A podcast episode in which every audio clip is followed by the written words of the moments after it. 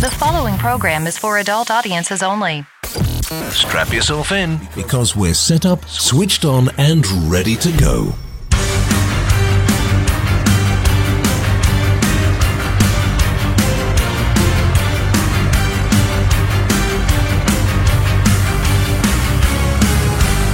On this episode of Shadow Initiative Paranormal Talk, Rick and Stephen welcome author and hardcore punk musician Kenny W. Irish, aka the Cryptopunkologist. Happening now on Shadow Initiative Paranormal Talk.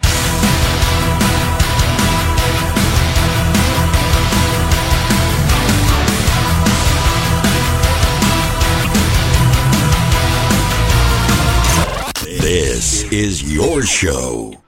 And welcome, one and all, to another edition of the Shadow Initiative Paranormal Talk. We are your hosts, authors, and ghost hunters, Stephen Lancaster and myself, Rick Hale. Uh, welcome to the initiative. Hey, Stephen, how's it going, man? Uh, it's going pretty good, buddy. Um, Yeah. I'm happy to be here. You know, it's it's a pretty cool show. Yeah, it is. It's And a great why- show Why is it a pretty cool show? because we talk about all things paranormal and what it's. I'm just trying to get my camera to focus, buddy. Go on. Oh, okay, there we go. So, hey, you know, before we start talking about stuff, I kind of want to talk about who we're having on the show today. But I'm not going to go and do the whole, hey, we got a great show because then I'm going to owe Stephen $5. So, um, Yes. on today's show, we are we welcome Kenny W. Irish, also known as the Crypto Punkologist. Like this guy is a member of a hardcore punk band, vocalist for him. Um, and you know, I'm, I'm just going to read his uh, rather impressive sheet here, so you know we can you know let people know what to expect. So, Kenny W. Irish, aka the Crypto Punkologist, is an author, hardcore punk musician, and sales marketing professional.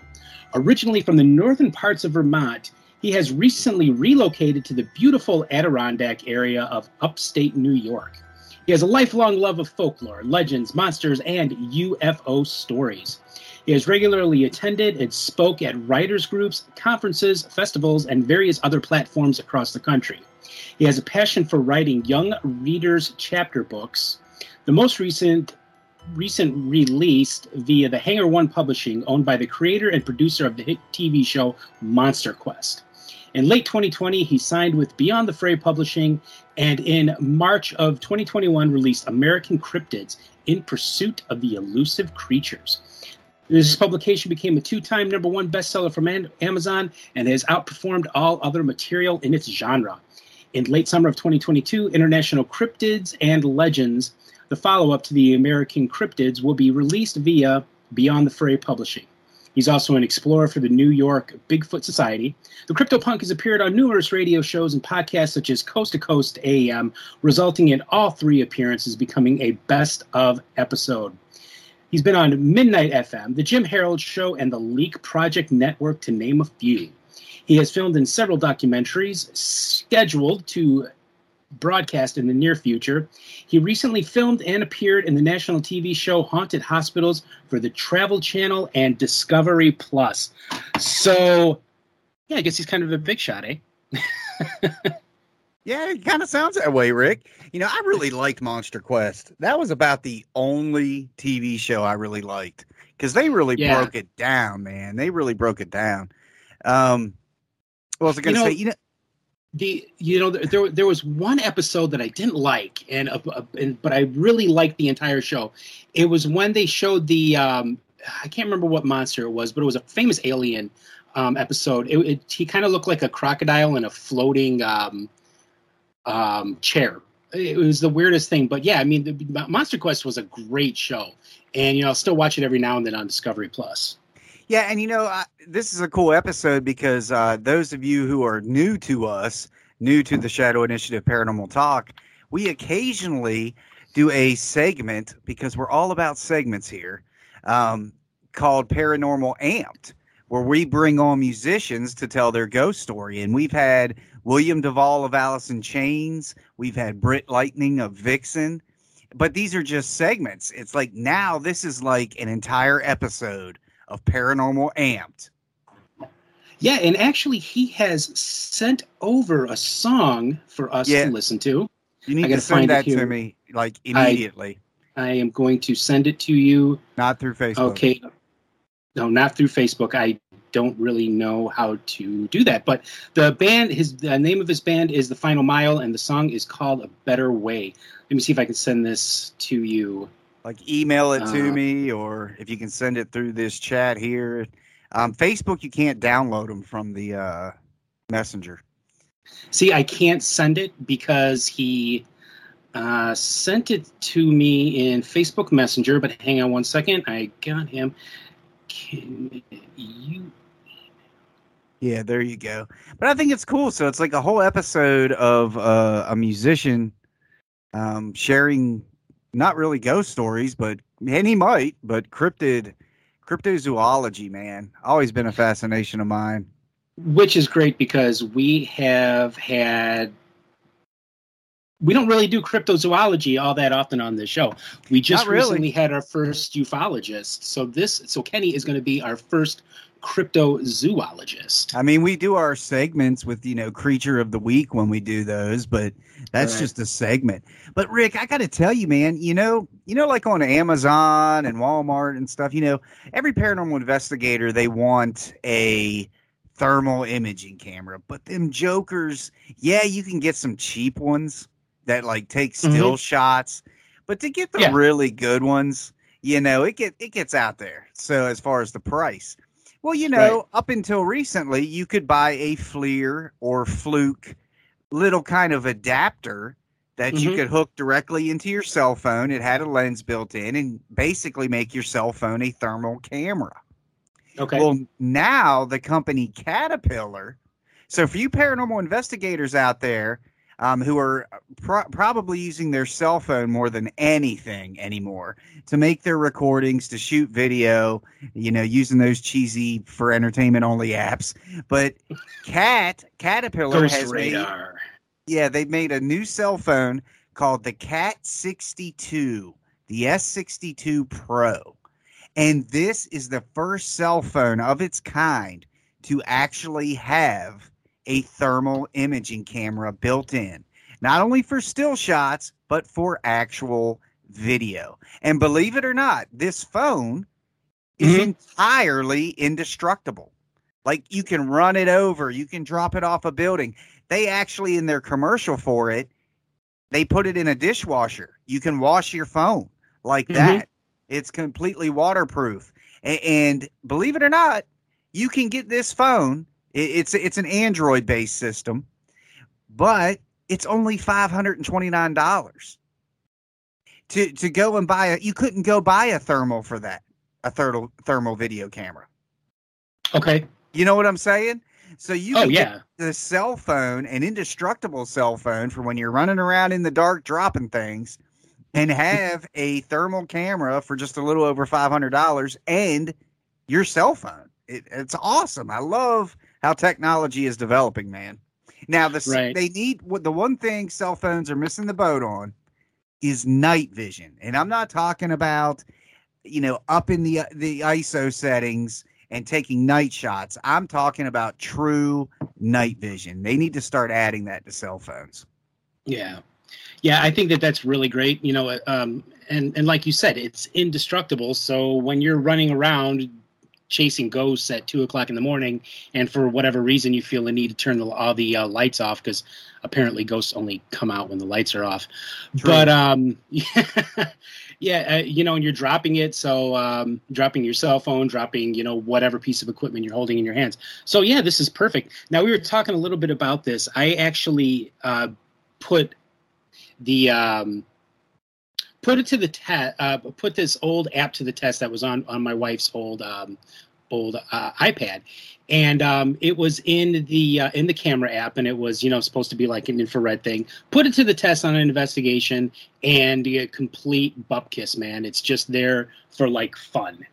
Yeah, it's a filter, and you know, I, I'm just going to be blunt about it. it. It really shows you the intelligence of certain paranormal investigators when they put an EMF detector app on their phone, or they put a oh. thermal imaging camera app on their phone. Dude, to make an EMF work, a cell phone does not have the tools for that. Yeah. You know, it does not have Right. the tools for a thermal camera, the faux night vision. I mean, if you think you're getting true EMF reads from your cell phone, you just need to quit. Yeah. Yeah, it's I, I I will never forget when I first joined um, McHenry County Paranormal Research Group was a group that I belonged to about 12 years ago, um, almost 13 years ago now, and um, somebody whipped out their cell phone and they had the Ghost Radar app on their phone. Now we were in a legitimate house that was haunted. I mean, we saw some um, extraordinary things that night, and I caught one of the best pictures that I've ever seen before. And um, this guy like whips it out, turns it on, and he was like, "Oh, look, see, the got like the little bleep and like the radar, and it's like there's a ghost here and a ghost there." And I'm like, "Dude, this is a phone app. Cell phones are not equipped with the kind of technology that you need to make a ghost radar or specter detector or whatever." And you know, I wasn't like trying to make the guy feel stupid or anything like that, but he didn't talk to me for the rest of the night. And I'm like, I'm just trying to teach you. But you know what? That's kind of like a thing these days um, in the paranormal. People who are kind of new to this, they don't really like listening to us old guys No, and they old, don't. old old women. They they're they're set in their ways, man. And, and, and, you know, it, it's funny though because there are some things out there. Like uh, I used to use a moisture detector that that I bought at Lowe's, and it Mhm. was more of an experimental thing because, you know, when people discuss cold spots, okay, Yeah. well, with cold spots, believe it or not, comes moisture. Mhm. So I bought this moisture detector and I would walk around with it. And Okay. it would start beeping when it detected moisture. And simultaneously, I'm experiencing a cold spot. Or I would, I, I remember doing an investigation at the Webb Library in Morehead City, North Carolina, when I first got it. And they had an old, old piano in there and I went and I set the moisture detector on top of the the spinet piano, and I sat on the opposite end of the room doing a communication session, and I basically asked for the entity or spirit or ghost or whatever you want to call it to walk towards the piano. Mm-hmm. And would you believe it started beeping? So I started really putting that into my research work to, Mhm. you know, e- experimenting with moisture because that that's physical, Right. you know? Yeah, it's uh, you know, I, I think that you got to really be careful what it is that you use as equipment, and not only that, you also have to know how your equipment works.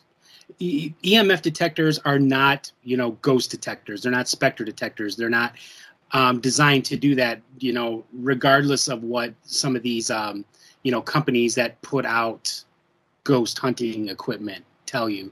Um, these like um, EMF detectors, they are testing the electromagnetic field and any fluctuations or disturbances that you may find.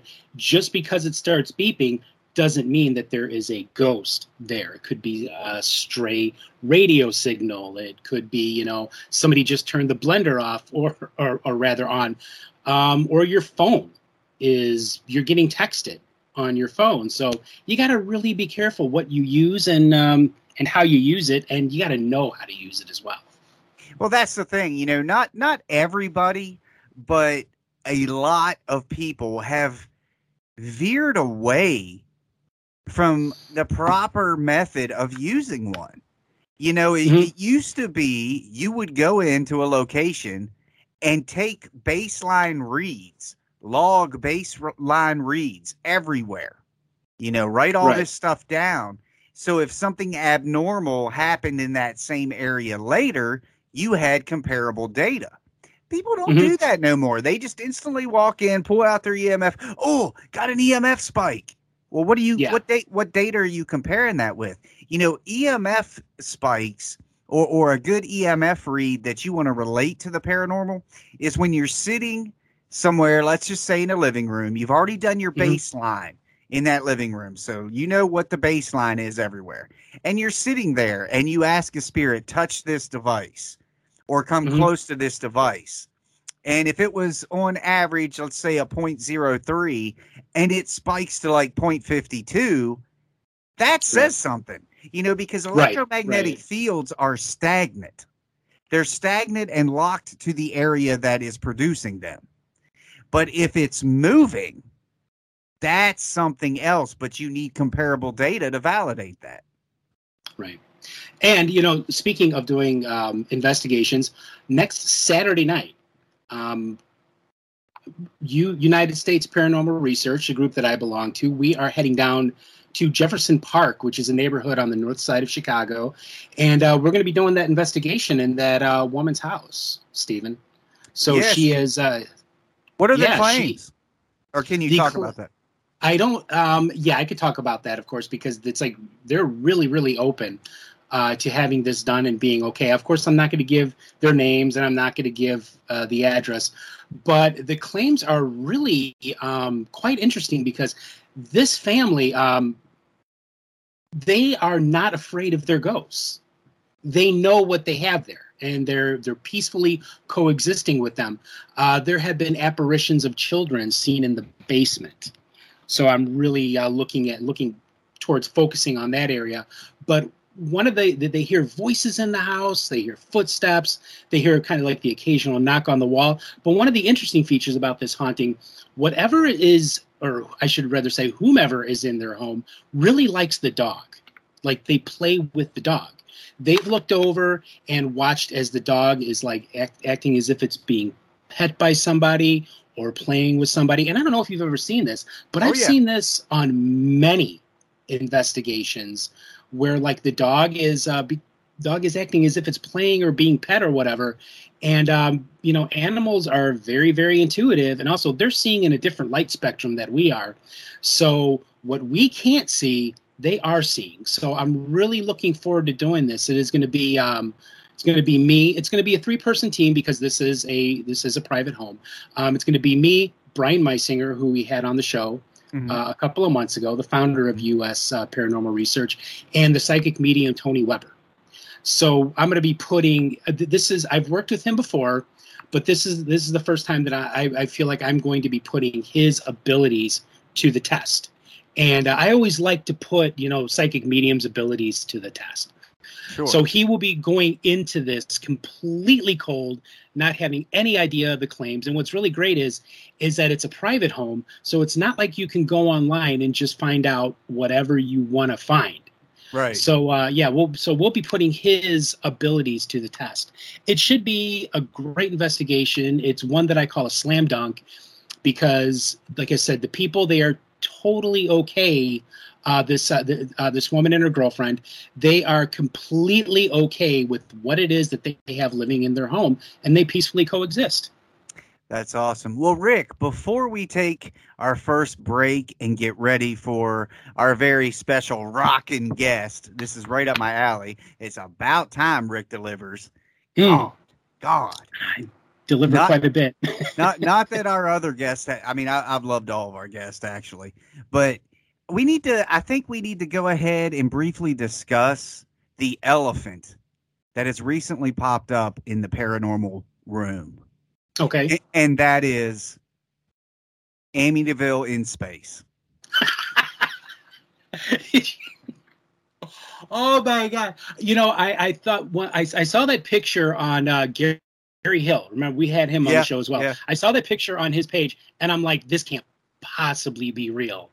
Oh hell yeah, it's real. I looked it up, watched the trailer, put the trailer on my own Facebook page, and um, it's it the Amityville house is somehow traveling through the galaxy on a giant asteroid. Which is awesome. Yeah, and it takes place in the 31st century. I think it said in the year 3015. And you have like aliens and space priests and, uh, you know, intergalactic paranormal investigators in this house. And uh, you know what? It may look like the silliest thing in the world, but I find it more believable than what is given to us already. Exactly. like I'm completely open to this. All the other Amityville because the Warrens had nothing to do with it. You know, yeah. the War- the Warrens had never went to NASA and studied to be an astronaut, so there's no way that they were involved. So this, you know, it's interesting. And if Mystery Science Theater doesn't do this one, I'm going to be really upset. I'm going to be really upset. But you know, space, Rick, it, it, it used to be the final frontier. hmm But now space is where franchises go to die. Yeah. Oh Le- yeah. Leprechaun Le- in space. Leprechaun. Yep. Jason X, you know, Jason in space. Now we're taking the fucking Amityville house to fucking space. Yeah, I'm. I. I gotta. Be, I'm really looking forward to this In- one in because space. this just looks silly. Nobody can hear you haunt. Nobody can hear you scream. Yeah, I mean, it's like it. it it's absolutely legit. It's for real. It is a movie that's going to be coming out, and uh, I cannot wait to see it. And we'll watch it, and we'll tell you all about it. Well, see, you know, it kind of disappoints me, man. You know, it's like like I said last week, a bucket list of mine is to appear in a horror movie.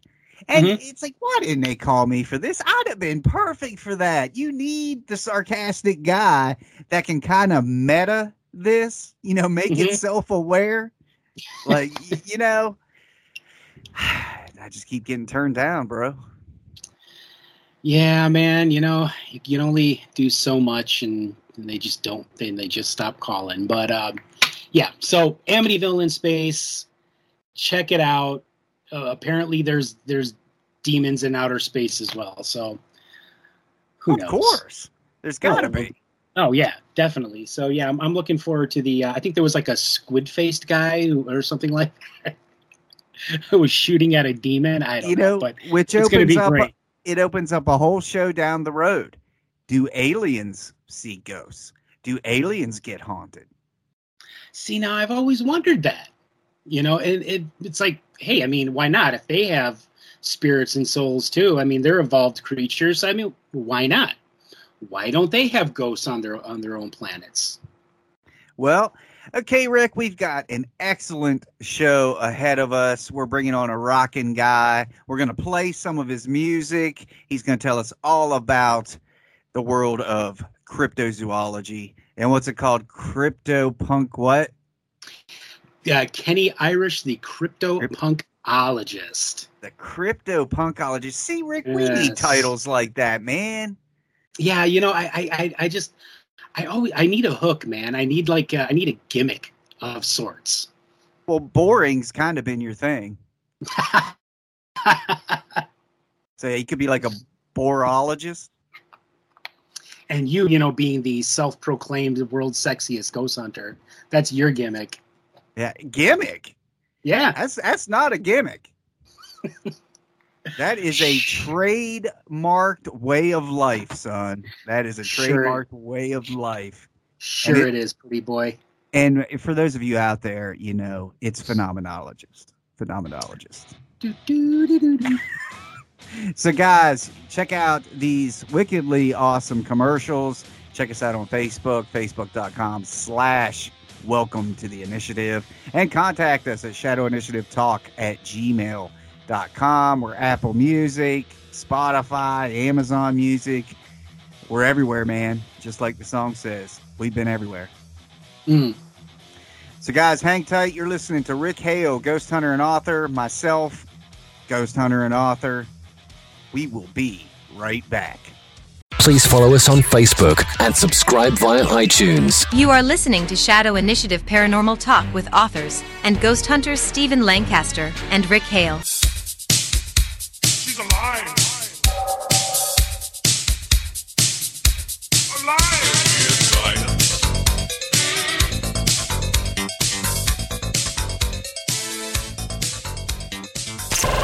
This is your show.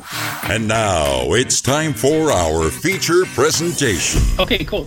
And welcome back to the Shadow Initiative Paranormal Talk with your hosts, Stephen and Rick. Joining us this morning is Kenny W. Irish, the cryptopunkologist, uh, cryptozoologist, as well as, as author. Kenny, welcome to the initiative. Welcome. Hey, good morning, gentlemen. Thank you for having me. Oh, thanks for coming on. So yeah, I was you know looking looking through all your stuff. I was really impressed with um, you know, you know your your books and your um, everything that you're doing at the moment. You know, and and I, I have to say the thing that really impressed me the most, you know, not only are you the author of American Cryptids, but you're also the author of a couple of children's books. Yes. Concerning cryptozoology, and you know, being being the dad of an 11 year old son, I think that that is fantastic. Um, I think that there needs to be more stuff like that. I've I've oftentimes thought about doing like a ghost hunting book about kids, but I just can't write for children. It's the weirdest thing.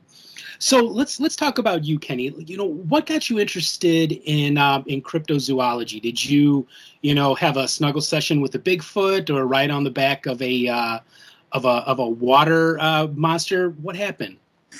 No, no, none of the above. Uh, it actually started with uh, um, just being being a, a, a, young young kid and just loving monsters, uh, the Incredible Hulk, Godzilla, King Kong, the Wolfman, and that kind of you know set me on the path. But um, I'm from uh, northern Vermont, and um, being a Godzilla fan, I had somebody say to me when I was like like four years old that Godzilla lived in Lake Champlain. And, okay. um, and it turns out that it, she was referring to uh, Champ, the Lake Champlain monster, who's the legendary monster that's supposed to uh, live in that lake. Um, so that really kind of set me on the path of like, wait a minute, there's there's real stuff. It's not just on TV. Um, yeah. So I, I wouldn't. I, I've had a lifelong love of monsters and creatures, but I would say that you know that that was kind of like a defining moment when I was four years old. Just uh, you know, thinking like some type of serpentine, Godzilla-like creatures living in a lake that I lived pretty close to. So from then on, I, I was constantly just you know looking at the lake. You know, whenever we were there at the beach, you know, all my friends are playing in the water. I'm I'm knee deep just watching the water, watching waves, and you know, just uh, so so that's kind of kind of how it started, and then it just you know kind of blossomed from there over the years. So. Sure. You know the, uh, the the Lake Champlain monster is one that I've always found really interesting. I'm I'm really skeptical when it comes to Nessie because I don't believe that there is um, credible photographs. You know, there's there's there's thousands of photographs of Nessie, but none of them are great. But Lake Champlain monster is different, and the and I'm and of course I'm talking about the Sandra Mansi photograph uh, that she took. That is quite possibly one of the most extraordinary pictures I've ever seen. So let's talk about that a little bit because it is one of those that fascinates. You know, who was Sandra Mansi? How did she come to get such an amazing picture of this monster? Yeah, well, well, she was um, out out driving, you know, with her family along the side of Lake Champlain and stopped, um, from my understanding, to uh, take take a take a break and um, ended up looking out over the lake and uh, and that's what she, that's when she saw what she uh, she uh, you know took the picture of. Um, I, you know, I, I, don't believe, from my understanding, that you know it was something that she believed in prior to that. Mm-hmm. Um, but I, I, I do know that uh, she was just out just driving along and uh, ended up taking the picture. You know, and the thing with that picture, it's just like um, the Patterson Gimlin, like to the the champ uh, enthusiasts, um, that picture is just like what the to the Bigfoot community is the Patterson Gimlin footage. Right. You know, it's hasn't been, you know, there's a lot of questions behind it, but it hasn't been able to be 100% debunked. Um, right as far as um, the picture, you know, some folks say that, you know, they believe it was actually a log that actually turned in the water and the, the neck and head is actually a big branch that's coming off of it. And, you know, from the distance and the way that it was taken, um, which I, I guess could could very well be. Um, but the, the, the bottom line is with with Champ is is you know there's definitely different pictures out there that uh, are very compelling. And mm-hmm. Um, you know, eh, when when you go back and you look at the history of Lake Champlain, um, Lake Champlain wasn't always a freshwater lake. It was at one point in time connected to the Atlantic Ocean, and then um, the glaciers, you know, had to freeze over, and then it separated itself and became a freshwater lake. So, right. it's very possible that something could have over the years, you know, got trapped in there, or you know, uh, deep, deep, deep, deep down in, in under under the earth, there's there's canals, you know, that still somehow connect.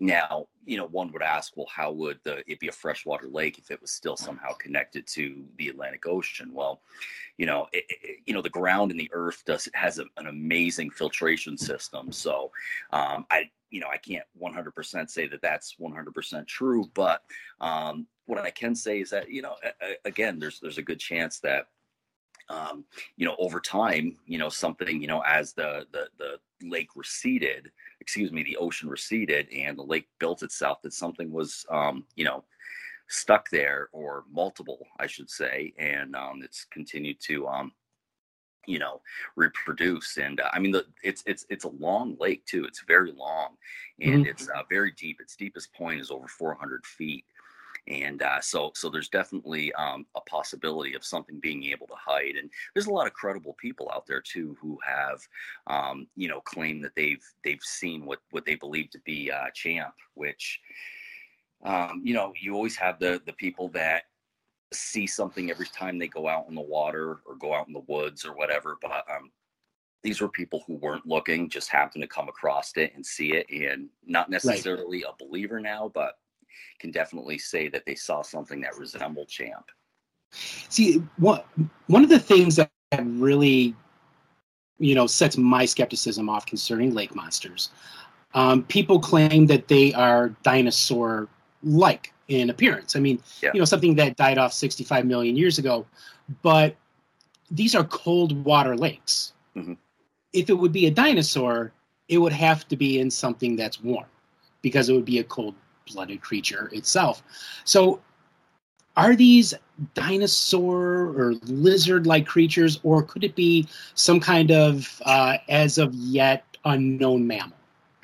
I, I personally you know, a lot of people believe Champ and um, Nessie to be like a plesiosaurus type of um, uh, creature. I, I don't. I think it's just some long serpentine type of um, uh, creature that we haven't necessarily um, been able to say, "Hey, yes, for sure, this is this is what this is." Um, that I mean, that's the only thing that I can go back on.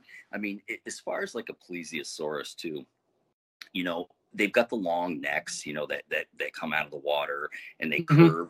But the thing is, it, in order to to come out of the water and do that, um, for the way the neck structure is, I mean, they would literally have to turn their body so like they're standing like a human.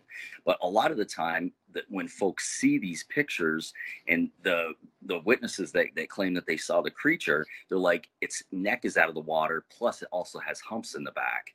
So if mm-hmm. it was of the plesiosaurus type of build, the second the plesiosaurus you know, um, kind of stands up in a sense, so its neck can actually stand straight up um, mm-hmm. it, it, wouldn't have any humps in the water. I mean, the body would actually go deeper down into the water. So, I, I mean, I'm not an expert in that, but um, you know, it, you know, looking into it, it just to me, it doesn't. The plesiosaurus um, uh, theory just just doesn't doesn't play with me. I, I, I really I really think it's some type of serpentine creature that just you know um, is able to uh, get around somehow. Again, you know, there could be under, underwater tunnels, and you know they they talk about that they've only um, what was it, explored 5% of the oceans. And, yeah. you know, as far as I'm concerned, the whole earth is covered with water. What we see is lands and countries, and uh, eh, those are just islands, in my opinion. So there's all the waterways connected somehow, one way or another. Yeah, I agree. I think I think I once I think I once heard it said that we know more about the surface of the moon or the surface of Mars yeah. than we know about our own oceans.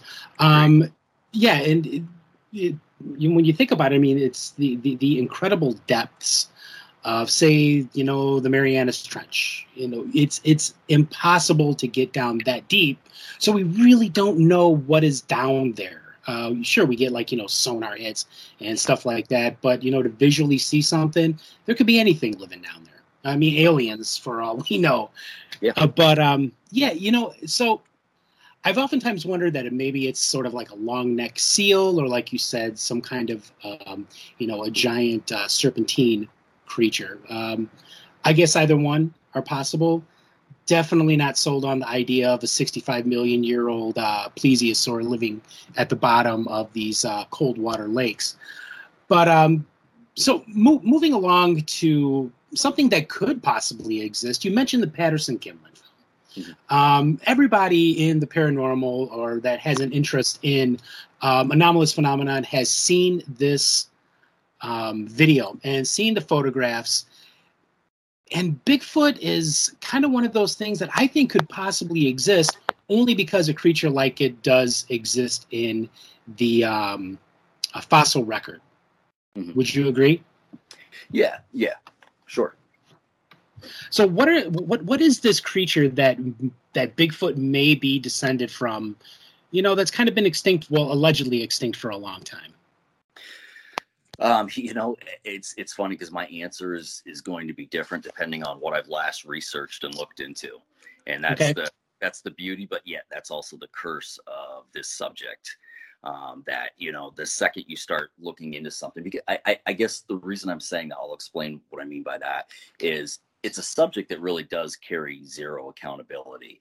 Meaning, uh, you know, the example I always use is if somebody says to me, "Hey, a black bear during the summer turns its skin inside out to stay cool," I can go down to my local library or whatever and actually pull up actual facts on it. With cryptozoology, it's it's it's a lot of different theories and opinions with nothing 100% set in stone. So there's there's no way that I can 100% say it's it's this or that.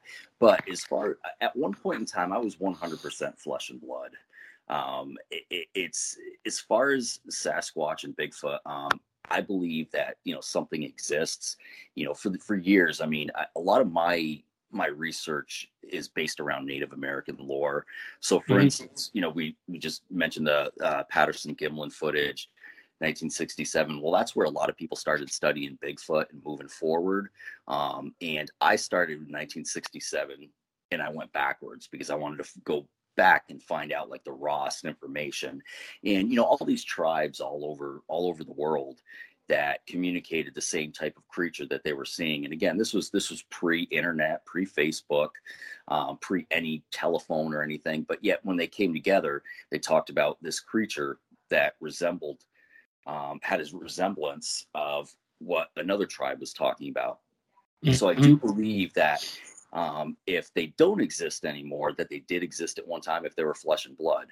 But the more I talk to different individuals and I talk to different people, uh, again, you know, it comes across talking to credible witnesses. Some some people say that that they believe that you know, again, there's the portal. I, I don't 100% know. Um, a lot of people say that they believe that they're extraterrestrial. I'm more, Yeah. if I had to say between spirit um, and extraterrestrial, I would say extraterrestrial because Okay. at the same time, that could still be flesh and blood.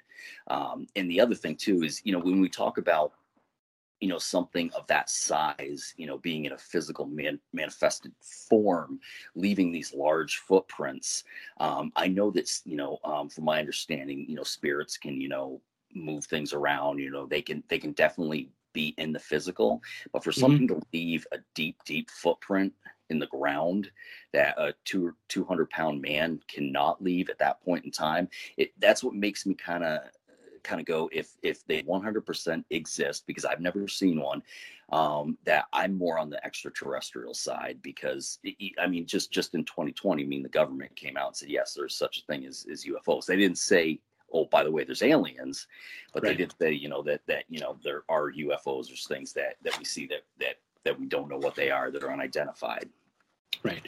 so Um, that that's kind of where I come in at. And but uh, again, I mean that could that could very well change um, down the road because I, I try to keep an open mind and not have a solid set in stone and um, draw a line in the sand because I, I want to be able to look past where I'm at at that point in time and really try to understand the phenomenon. Sure. Um, the the thing that really strikes me about you know these legendary creatures, you know, like Bigfoot. You had Bigfoot, you got Yeti, you got Sasquatch, you have uh, the Almas, you have uh, the Woodwose, you have these uh, different creatures. They all really sound the same. Um, are they the same creature, or is it, or are they something different? I, I believe I believe they're they're made up of the same. Um, just like you know we have you know human beings all over the world, we all resemble each other, but yet we do look a little bit different. You know, depending Sure. on the area of the uh, country we're from, and it, you know. It, so I, I would have to believe to a degree that when it comes to um, something like like a Sasquatch, it would be the same. I mean, e- even if you look at you know animals, for instance, like we have dogs that you know all look completely different, but at the same time, there's still those same characteristics that you know every dog you know kind of has and carries. So you know it, it's one of those things where it comes down to um, you know what it actually is. It's it's it's hard. It's really really hard to say. But again, I mean, you you've got the Native Americans that for you know thousands of years have been talking about what they believe to be um, a Sasquatch, a, a, Bigfoot, and you know communicating with each other. The other thing too is how would they know? Why would they, if they you know two tribes come across each other, why would that be something that they would talk about? That's the other the other thing. Why would that be something that that would actually come up in topic? So right. I have to believe that there really is there if there isn't now, there really was at one point in time some type of um um, humanoid um, hairy man that was that was running around. And uh, if it did die off and it, it, did go extinct, and what we're seeing right now is uh, you know a lot of misidentifications that's a possibility as well but i don't necessarily believe that because a lot of individuals i've spoken to again i mean these these guys are people who who hunt you know it's like they they have a day job but what they tell you they do is they hunt for a living. Um, these mm-hmm. woodsmen that are constantly out there they know what everything is in the woods. They know what this sound is. They know what that sound is. They know what this track is. But yet they saw something that resembled you know uh, what we call Bigfoot or Sasquatch. So, um, so I have to believe that there is something going on. And with the Native Americans, they always spoke of them, depending on which tribe you spoke with, um, as flesh and blood and of spirit. Mm-hmm. So how can it be both? So again, I mean, you know, they never said anything extraterrestrial. They never said anything alien. But again, that's more of a modern uh, term, anyways. So, um, sure so again, it's eh, you know, it's who who who knows? It's it's that's one of the things that really keeps me um, passionate about the subject, but at the same time, it's the thing that drives me nuts. I think that anybody that is involved in the uh, exploration of anomalous ph- phenomena will tell you that. So here's what we're going to do, uh, Kenny. We're going to take our first break, and when we come back, you sent us a song um, yeah. from your band, uh, your band called Final Mile, correct? Yes. Yeah, it's an excellent song. Great punk, great punk band. So uh, what we're gonna do is, folks, is we're gonna take a break. We're gonna pay some bills. When we come back, we're gonna be talking with uh, Kenny Irish, the crypto punkologist. We're gonna play a song and. Um, you know, stick around. This is the Shadow Initiative Paranormal Talk with Stephen Lancaster and myself, Rick Hale. Come on back.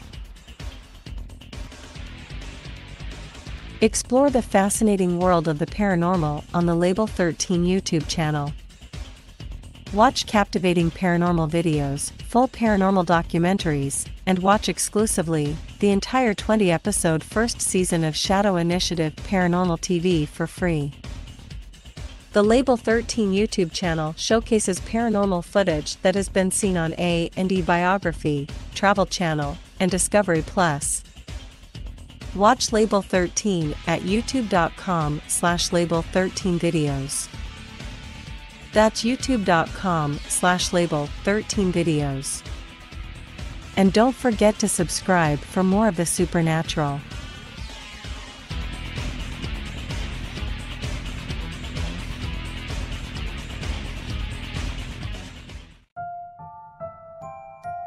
Join the hosts on Facebook at facebook.com slash welcome to the initiative. That's facebook.com slash welcome to the initiative. Want to be a guest on Shadow Initiative Paranormal Talk? Is there something you would like to hear discussed? Contact the hosts at shadowinitiativetalk at gmail.com. That's shadowinitiativetalk at gmail.com. We now return to Shadow Initiative Paranormal Talk with your hosts Rick Hale and Stephen Lancaster. Oh, God, he's so sensitive, Kenny. I've got so much to so do over sensitive. here. You done yet? You done? God knows.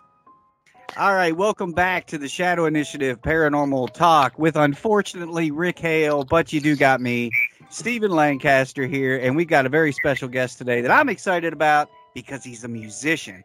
And hopefully, Rick will qu- quit being a microphone hog and let me ask some questions later, but we'll see. So, we're talking with Kenny Irish, and he's got a song that he is going to allow us to play. This is a first for Shadow Initiative. We're playing some music, man, some real music. Uh, Kenny, why don't you tell us a little bit about the song, what it's about, and then we'll lay it out for people to play it out. Yeah, absolutely. It was a, a, a band that um, I toured around with, and, and we, played um, all, over the place. You know, we had some albums out. Uh, we were played on the radio. We were uh, called Final Mile. Um, we did we did break up, but um, we were just um, you know a, a, bunch of guys that kind of put the band together backwards. Like we got married and bought homes, and then said, "Hey, let's start a band." So um, so we we'd work full time during the week. You know, we whenever we got out of work, sometimes during the middle of the week, we drive three, four hours to a show, play for 30 minutes, turn around and come back. Um, so we were just uh, uh, playing all over the place and, and just, just, just having a good time. And uh, um, one of the songs that, that we did was called A Better Way. Um, it was just about, uh, you know, the, the world kind of being screwed up and, um, you know, how we, we as humans, um, you know choose to love ourselves before you know we we love our fellow man. And uh, we're we're we're also christians. So you know our, our messages tried to you know they were definitely um you know revolving around um uh you know positivity and, and christ centered so um yeah the song's called a better way. Excellent. So you guys check out this track from kenny irish better way and we will be right back. This is your show What's wrong with the world today? Seems like it's going down the drain. What's wrong with the world today? Seems like a fist in the. What's wrong with the world today? Seems like it's going down the drain. What's wrong with the world today? Seems like a fist in the.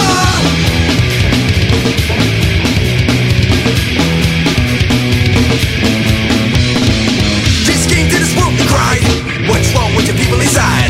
Don't you know there's a better way? All you got to do is look within your Gotta do is shout out his name. Take a leap and use your voice. You will make that most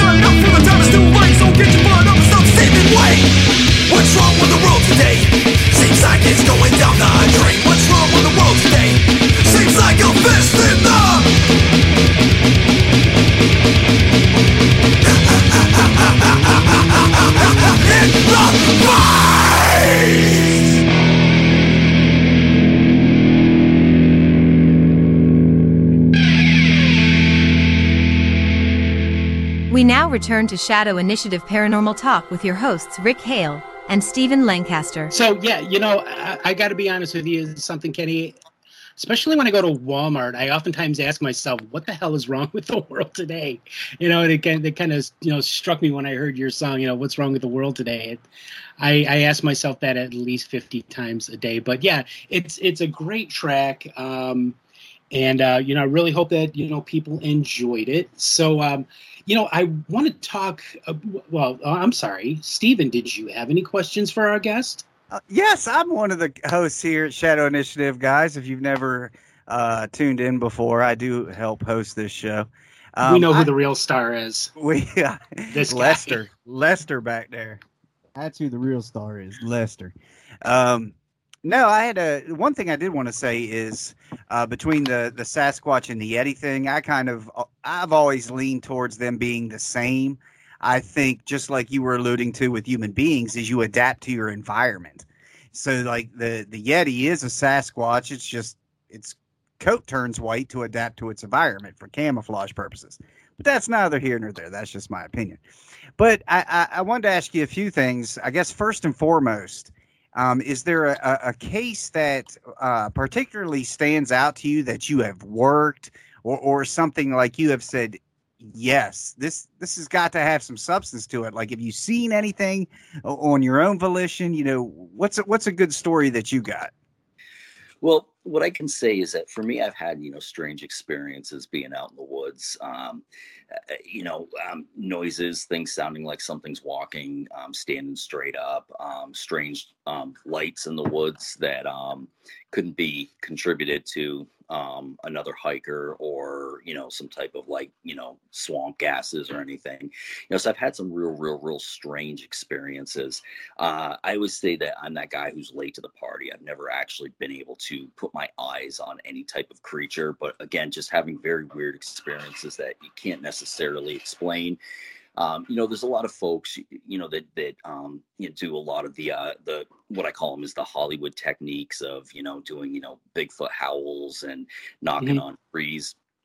Um, but we did we we did test a theory where we didn't believe that you know if they were if, uh, if Sasquatch were doing tree knocks, that they were actually using sticks, that we believe that they were using rocks, uh, because every time you you you hear one, um, that's supposedly done by a Sasquatch or Bigfoot, it sounds exactly the same. It's like that nice click, clean noise.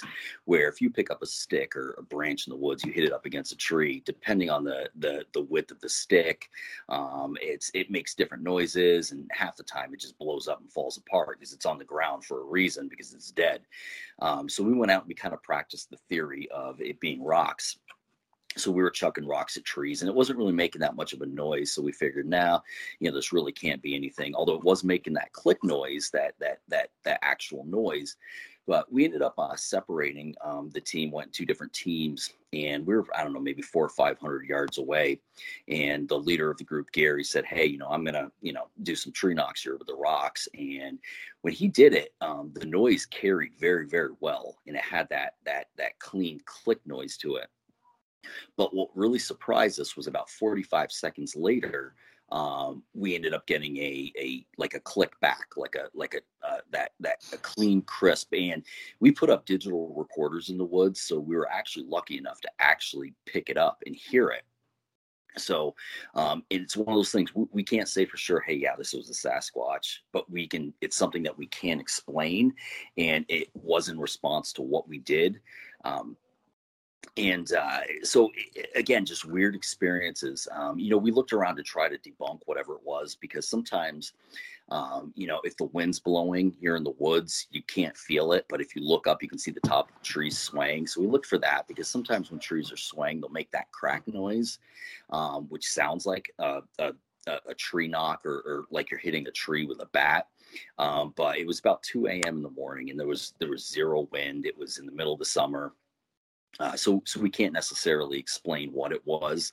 Again, we're not saying that it was Bigfoot related, but it does fall into the pattern of what folks say that they hear.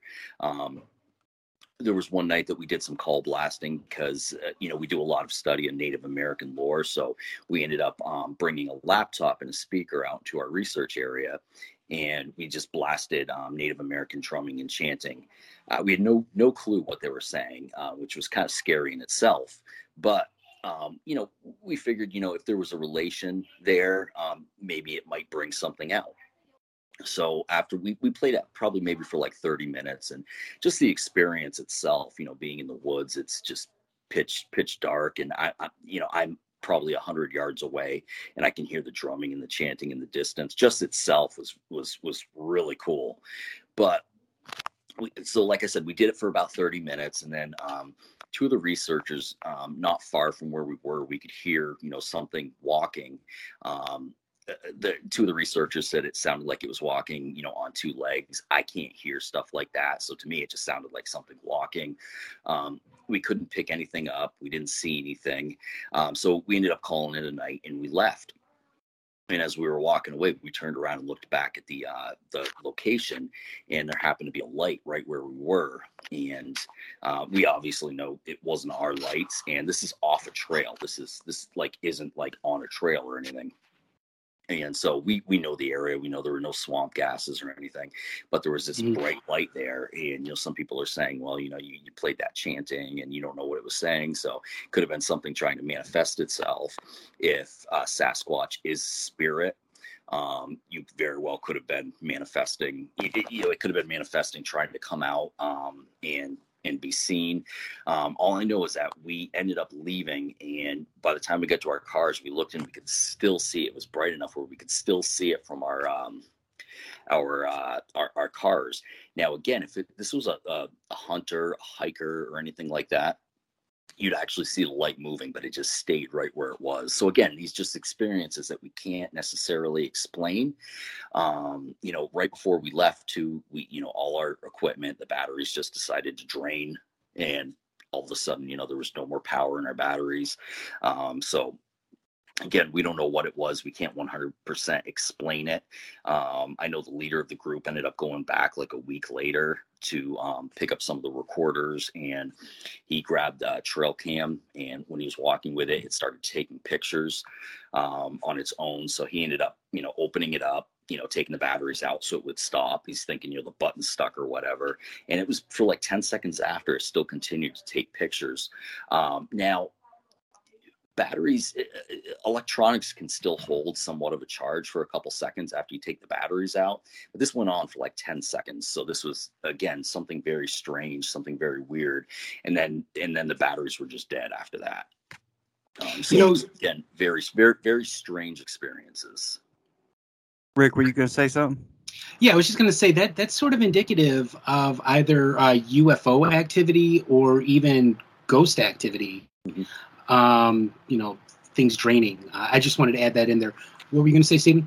Uh, it, it remi- when he said the when he started mentioning the light, I had done a case maybe ten years ago for a mayor um, who had acquired 700 acres of former Tuscarora land, and it's completely private, so nobody can go on this land. But his family, when they would go out hunting, would literally say that everything you just said like they they would see these phantom lights not not moving as if it's another hunter or something but just kind of hovering. So i, I thought that was interesting. But before we go go on to your um the te- your your experience with television i just wanted to ask a general question. And, and rick you can chime in on this too because it's something we've never really talked about on this show. But you know not not counting the the people who who watch the paranormal shows and order their little ghost hunting kit from Ghost Stop and their T-shirt and and go and become a ghost hunter. Um, do you find that I find that there's like the, the real true research community is made up of like three different people: musicians, people that are into computers, or people in the medical field like nurses, doctors, or mental health. Do you got you guys find that to be a commonality? Um, I, I guess maybe. Um, I, I mean, I, I, definitely know people that you know hit all three of those categories with, without a doubt. Um, uh, you know, and, and, and, I think you know um, a lot of it had to do with um, you know the, when, when the shows came out. Um, you, you know, it was you know it it was it, like the subject to like the the mainstream was like you know cliche and and and kind of kind of kind of silly. So i guess maybe in a sense i'd say on the musicians a lot of the time musicians are very uh you know to themselves and um they they kind of like the weird. So i i think that that might be part of it. Um and again you know these tv shows came out and and and definitely um made made made the subject mainstream because I remember when, when I first saw the show Ghost Hunters, um, I was just flipping through some channels. I'm like, what's this? And uh, I mean, I, I didn't even know people did that. And I like Mm. my my biggest understanding of ghost hunting was was the movie Ghostbusters. you you know it's uh, when when I started when I did when I started investigating back in 1991, I honestly thought I was the only person doing this kind of work that um, didn't have a PhD attached to the to the to the uh, to the end of their name. Um, but I, I do think that the um, the television shows they kind of opened it up to non-academics to be able to do this kind of work, either ufology or ghost hunting or cryptozoology. I think that the television shows they sort of opened it up for people who are non-academics to do this kind of work. I, I think that that was like the good, one of the good things about the show. But you yourself were were on a ghost show. You were on haunted hospitals or a segment of haunted hospitals. Um, Yes. You know, before before we get into the story of what it is that you you know were on haunted hospitals for, what are your thoughts on on ghosts, spirits? Are they really the dead come back to life, or what is what does Kenny Irish think? Well, I would say, you know, um, you know, being being a Christian, you know, I always kind of come from that point of view. So I believe that there's there's angels, I believe there's demons, um, and I, I believe that there is some type of an in between. Mhm. Um, but I mean, I, again, it's not a subject that I really look into. I kind of avoid any type of subject on something where, you know, um, some type of entity could attach to you. So I, I Mhm. kind of avoid all that. But you know, for the most part, I, I, I think you know. Um, there's probably you know a lot of lot lot of evil in the spirit world um there's there's good and evil so um I, you know it, it's again you know it, i don't i haven't really looked into a whole lot of it but i do know that there there there there is a spirit world and what it actually consists of you know according to what i've read is is both good and evil so um you know I mean, are there, you know, does does does heaven allow people to leave heaven and come down and walk the earth and visit their visit their relatives? Um, very well could. I I don't know. So um, I, I can't really speak too much in depth on it just because uh, again I don't really know. I try again I try to kind of avoid the subject so that way I don't have to have to uh, you know deal with it. Fair enough. But uh, haunted hospital. So, what was your experience with uh, with that show, and what what what was the experience that brought you to it? Well, I, I was working for a company, and uh, there was a hurricane that came through Vermont, and it was just the tail end of the hurricane, but it it brought a lot of rain, and it made the riverbanks in Waterbury, Vermont, jump the banks, and it ended up flooding an an, an old historical um, state building that also Mhm. had a Vermont State Hospital attached to it. So um, they ended up just they decided that you know they weren't going to I guess rebuild that section. And the company I was with, we had a bunch of water coolers in there. So prior to the hurricane, we always just delivered water there and dropped coolers off, but we never actually went in because it was a secure, secured facility because it was people you know who were mentally ill, psychotic. Um, Mhm. so you know for their safety and our safety we were never allowed to go in well i was able to um, be the lucky one that got to go in there after you know they evacuated it got everybody out um, water levels went down. But this again this the the, the part that was kind of creepy was the fact of what it was um, and when I had to actually remove the water coolers, it was like right around Halloween, which made it even creepier.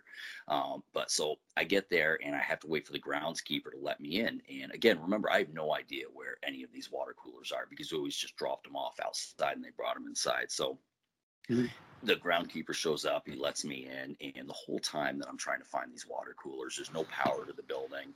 Um, I know what the building used to be. It had been around for like over 100 years.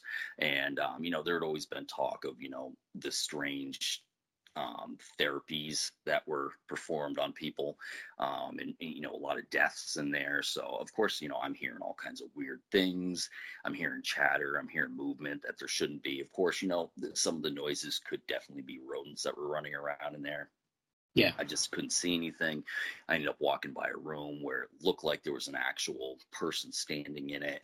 Um, it was just a real real crazy creepy experience. And i got to a point where I just said, you know what, enough's enough. I'm not gonna, not gonna bother with this anymore. You know, they they they can demolish it with the coolers. And I just had to get out of there. Um, just with all the noises, it sounded like there was some scuffing behind me, like somebody coming up behind me.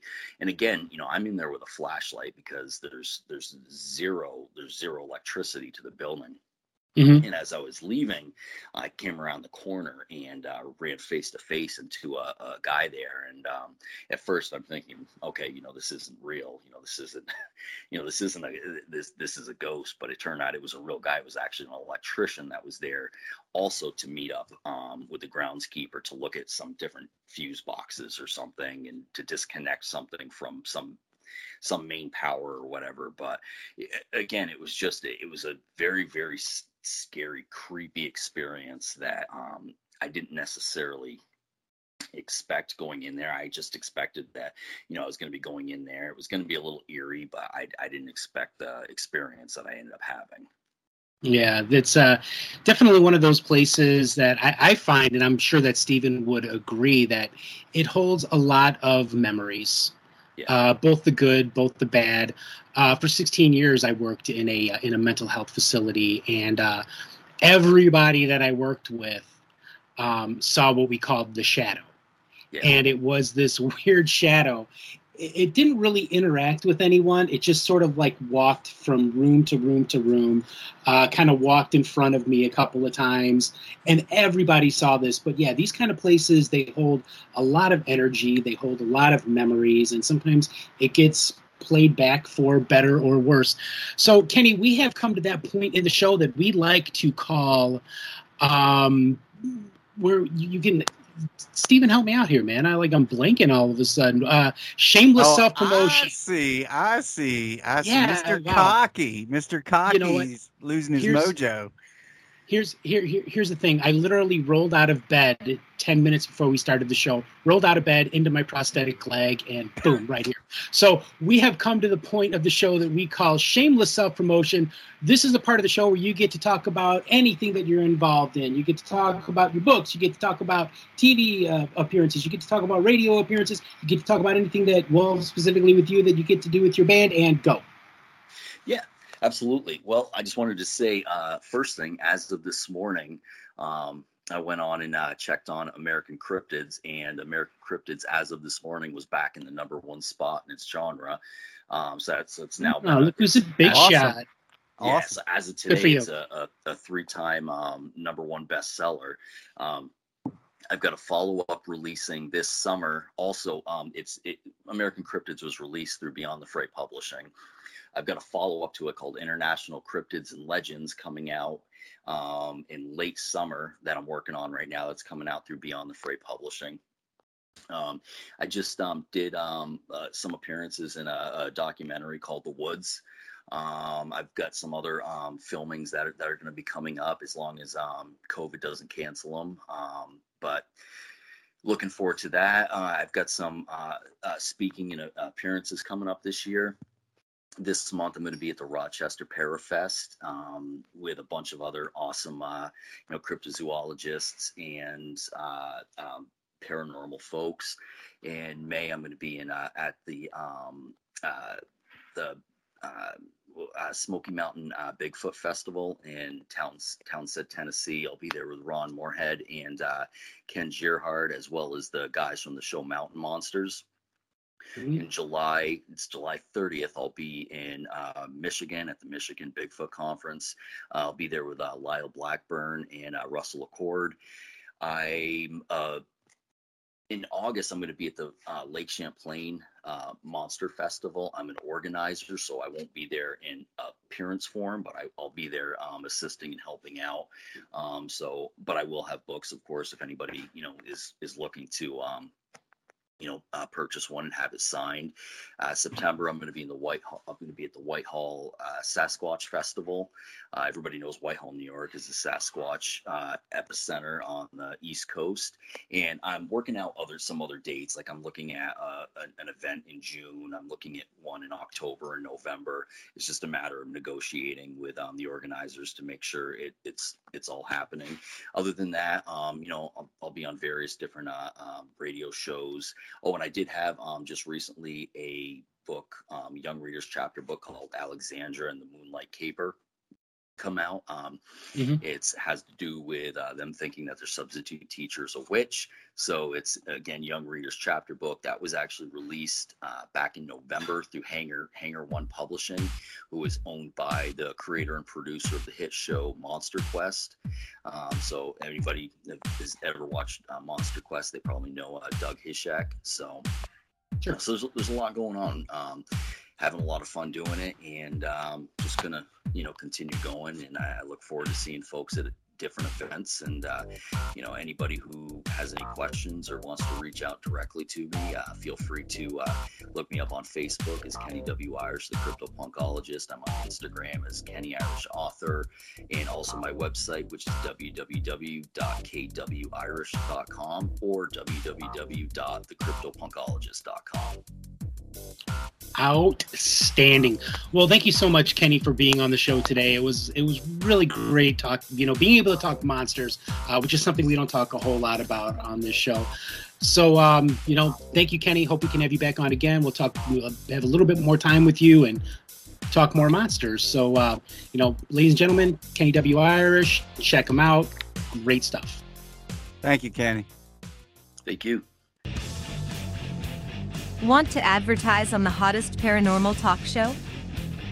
Have your brand or services exposed to thousands of listeners daily? To advertise on Shadow Initiative Paranormal Talk, contact the hosts at shadowinitiativetalk at gmail.com. That's shadowinitiativetalk at gmail.com. If you enjoyed today's show, please head over to iTunes, give us a rating, and leave a review. Please follow us on Facebook and subscribe via iTunes. We now return to Shadow Initiative Paranormal Talk with your hosts, Rick Hale and Stephen oh, Lancaster. Oh, excuse me. Will you please bring us back? Oh, thank you. Oh, kind sir. You're Guys, welcome. you you have been listening to the Shadow Initiative Paranormal Talk with Ghost Hunter, author, just an all around amazing guy, good friend of Rick mine, Hale. Rick Hale. Yeah, see, I was I wasn't gonna take that one. I wasn't gonna take it because I am not an all around good guy. Uh, Thank you for being so gracious. but but you're here with me too as well, Stephen Lancaster. Uh, no need for any kind of introduction. But what a great guest! You know, man, uh, Kenny had some some really cool things to say, and it's nice to have somebody on here to just talk straight cryptid um, the the entire time. And what a unique character to to be a musician too. Allow us to play his music on the show. Um, that that that was a, a a treat for me. Um, you know, doing the whole paranormal amp thing where we interview musicians who've had ghost stories, or in his case, uh, he's a cryptozoologist, which is really cool.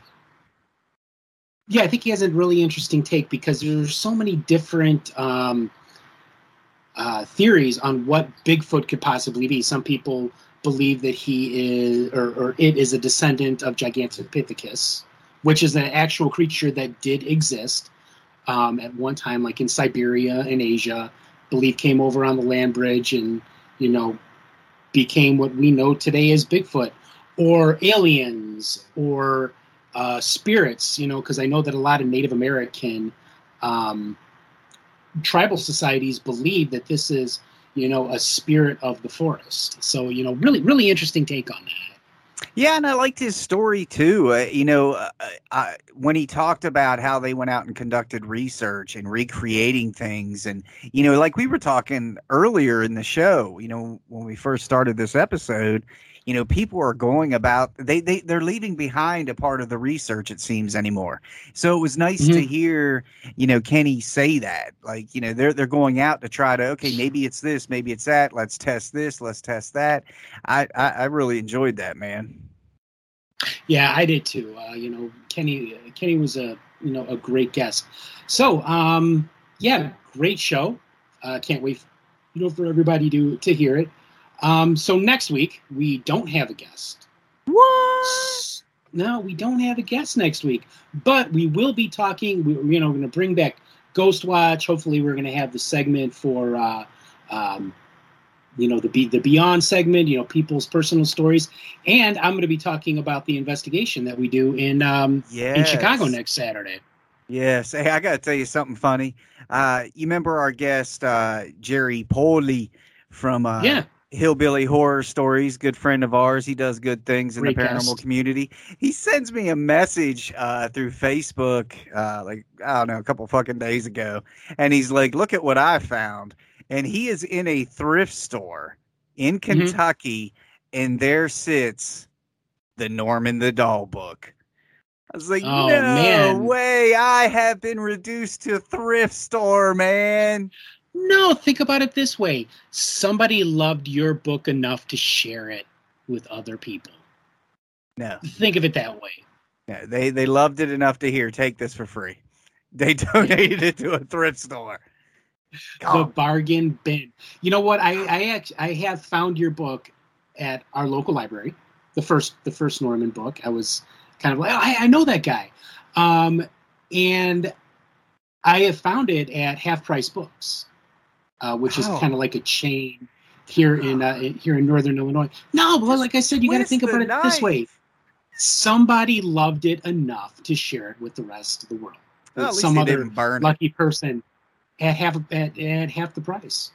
Yeah, yeah, it is what it is. Well, I have I a week to come up with something, I guess, interesting to talk about next week as our show progresses and grows and gets more professional and more produced. And man, we're bringing in the audience. You guys listening to us on Facebook, thank you.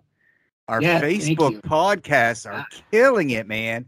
And it's so convenient because so many people spend a large portion of their day on social media, on Facebook, and they're listening to our show while they browse around Facebook, which is just amazing to me. That's that's so cool.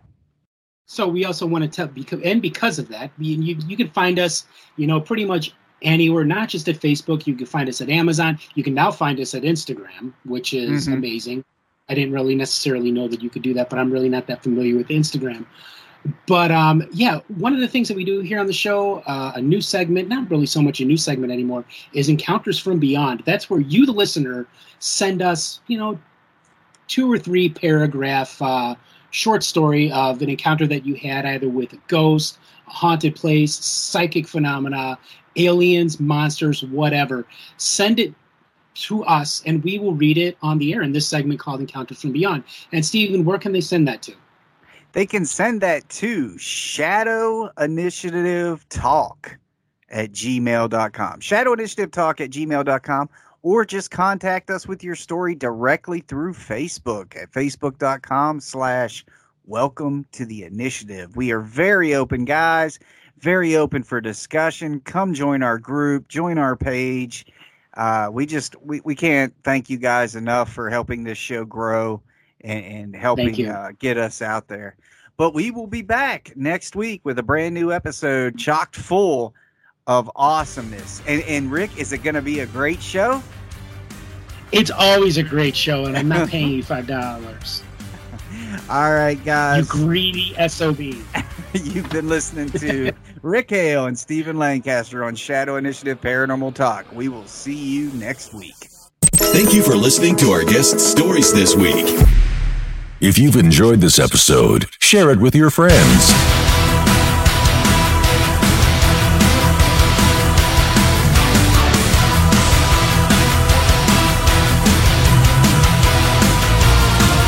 Shadow Initiative Paranormal Talk is proudly available worldwide on Apple Music, Spotify, Amazon Music, Facebook Podcasts, iHeartRadio, Stitcher, iTunes, Apple Podcasts, Google Podcasts, and more.